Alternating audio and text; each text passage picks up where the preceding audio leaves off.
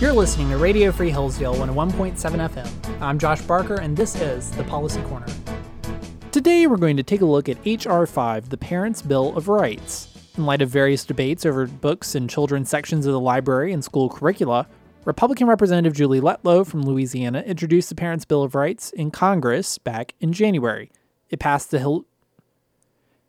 It just passed the House of Representatives on mostly partisan lines, 213 to 205, and it's likely to face a lot more pushback in the Senate, if not complete blockage.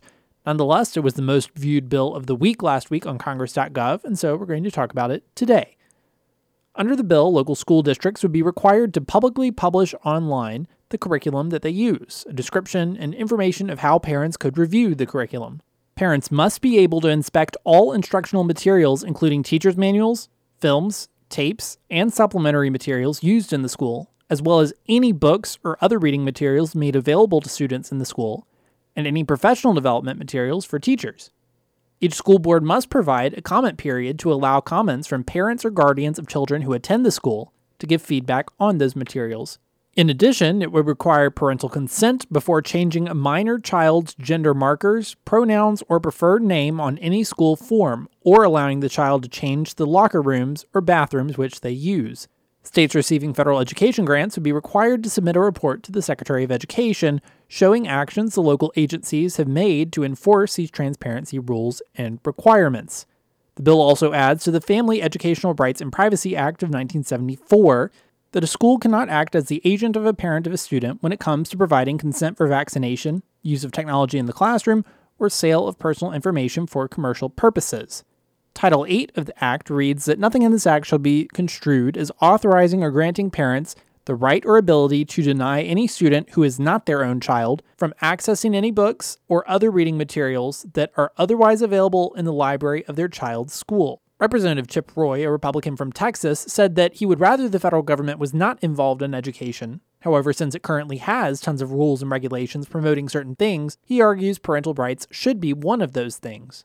I don't love going down this road. I think this should all be left to the states. But as long as we're going to have the federal government inserting itself, which this body, led predominantly by my colleagues on the other side of the aisle, have been pushing now for years, at a bare minimum, shouldn't we ensure that parents have the ability to see what's in the curriculum? That's the debate this week. If you don't like the fact that the federal government is involved in education, welcome to the party. Let's give the money right back to the states and local governments where they can do what's best for the people in their states. Representative Steve Scalise, the House Majority Leader and a representative from Louisiana, claimed that it was unfortunate that this legislation was not bipartisan. It's a powerful statement that says we stand with parents and children in the ability for them to have a say in their kids' education. You would think who would be against this? Unfortunately, what we've seen through this debate is that the left is scared to death of parents having more of a say in their kids' education. Union bosses are scared to death of parents having a say in their kids' education. And then it begs the question why would they be so afraid of parents? Wanting to see the curriculum that their kids are experiencing when they go to school? What alarmed parents are all the things that had absolutely nothing to do with their kids having an opportunity to achieve the American dream. And in fact, some of the things that were going on undermined the basic values that those parents are teaching their kids at home. And they started asking questions. The Biden administration got concerned because the union bosses didn't want those parents to see what was going on. You had the Justice Department trying to tag parents as domestic terrorists for showing up at a school board meeting because they cared about what was happening in their kids' schools. It shouldn't have taken an act of Congress to give parents that right. Representative Bobby Scott, however, from Virginia, he's a Democrat and the ranking member of the House Education and Workforce Committee, says that Republicans are entirely wrong about the bill. There's nothing in the bill to give parents right to dictate what their students, what their children are taught.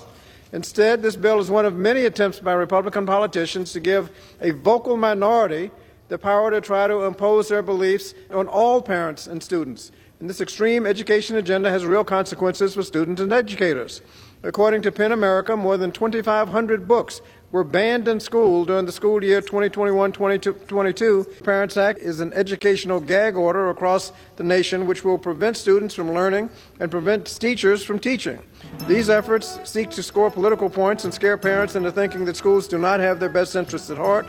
That's all for now. Thanks for tuning into Radio Free Hillsdale, 101.7 FM.